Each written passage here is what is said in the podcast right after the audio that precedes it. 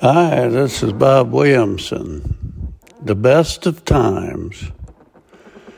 For all those who missed church yesterday, I simply say you are missing out on the most important things you could possibly do in worshiping God, especially on such a holy day.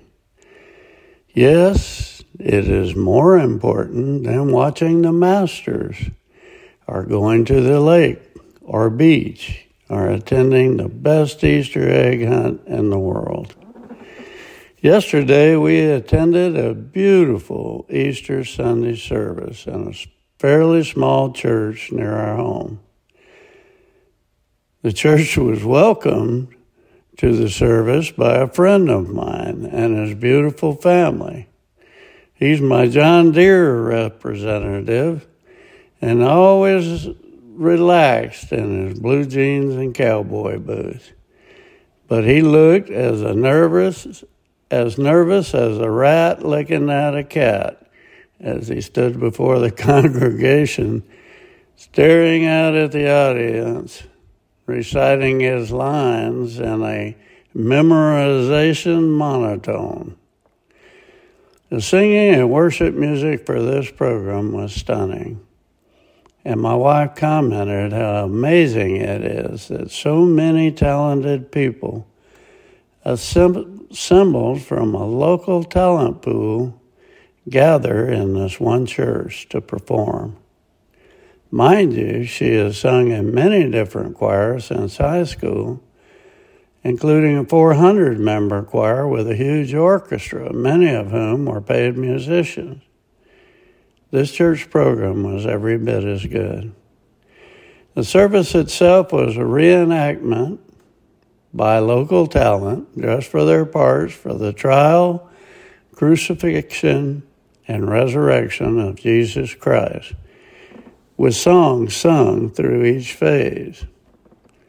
Another friend of mine who works at the local feed store where I buy my feed and seed played the part of Jesus and had been growing his hair long for months. He did a stellar job. He told me he was getting his hair cut today because he couldn't stand it that long anymore.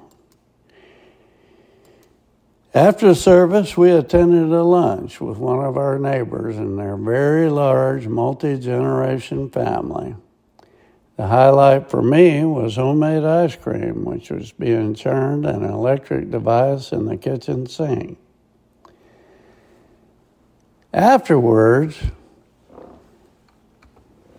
they conducted a huge Easter egg hunt with over 200 plastic eggs hidden.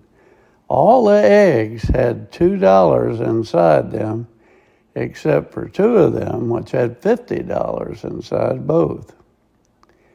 We had a great time talking about hunting, fishing, farming, college football, and photos of the new bass boat I just purchased.